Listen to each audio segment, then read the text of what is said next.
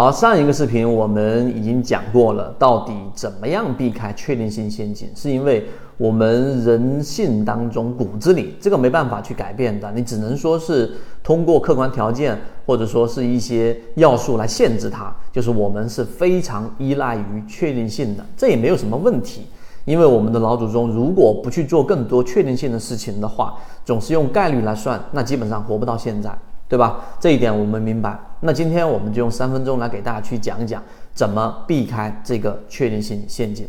其实确定性陷阱上一次我已经讲了两个重要的实验，大家自己再回忆一下。第一个，对吧？人都是在百分之七十五，然后赚一千块钱和确定给你这个七百块钱，大部分人选 B，因为在利润面前，所有人都是希望确定性到来的时候我再下手。对吧？第二个呢，就是我们所说的风险，在风险面前，百分之七十五你是亏掉一千块钱的，那么剩下的百分之二十五的概率是你一分钱都不亏。那大部分人还是选择我们所说的这一个 A 选项，就是我愿意去搏那百分之二十五的这一个不亏钱，我也不去接受概率上七百块钱的确定性亏损，实际上呢是最优化的选择。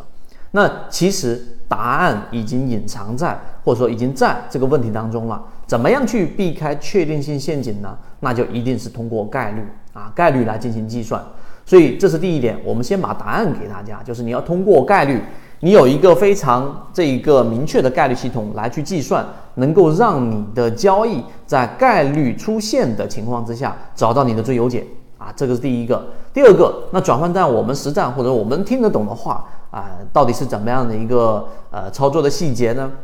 那很简单，就是我们首先一定得有一个大概的一个概率计算系统。那像现在的环境来说，我上一节例行进化课里面，我也一直给大家讲的这个海康威视也好，七幺二也好，对吧？那我们的模式其实是就是一个概率计算系统。那我简单跟你说，第一，大盘在可以操作的环境里面，就是我们说的机会大于风险，就趋势主力，对吧？然后资金加上我们的整个赚钱概率，在可以交易的 B 点范围之内，OK 好，这个时候呢，我们的成功率大概可能就是去到了百分之六十或者百分之七十，这是第一个选项。第二个选项就是我们的模式啊，当大盘可以操作的区域范围之内，然后呢，我们选择资金持续关注的这个行业和板块。我在上一次高价值会议里面给大家去讲了，资金流入银行啊，对不对？这些只是为了护盘的，酿酒啊也是为了去做这一个啊护盘和避险的，但是还流入了另外一个板块，这个大家可以在进化岛里面可以看到。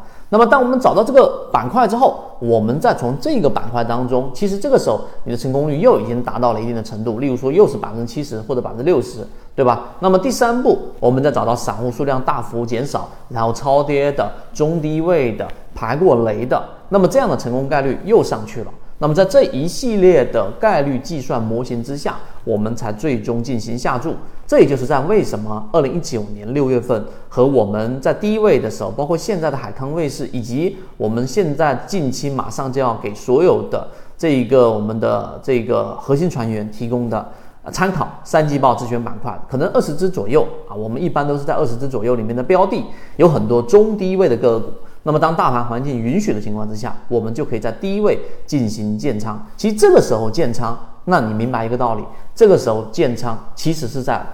表面上不确定性因素最高的时候去进行建仓，因为股价没涨啊，成交量没放啊，指标没走好啊，对不对？这个就是概率思维和确定性思维的一个明显的差异。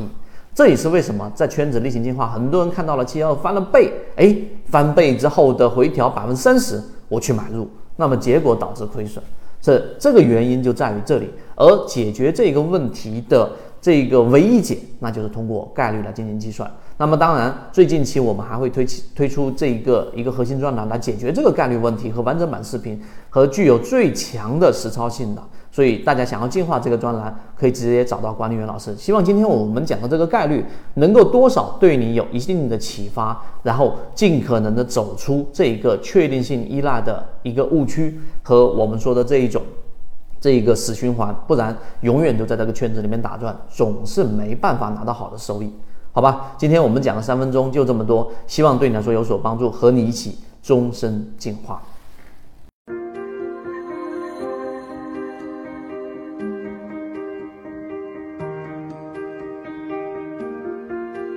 系统完整版专栏都是在圈子内讲要系统学习授权入圈 bbt 七七九七七。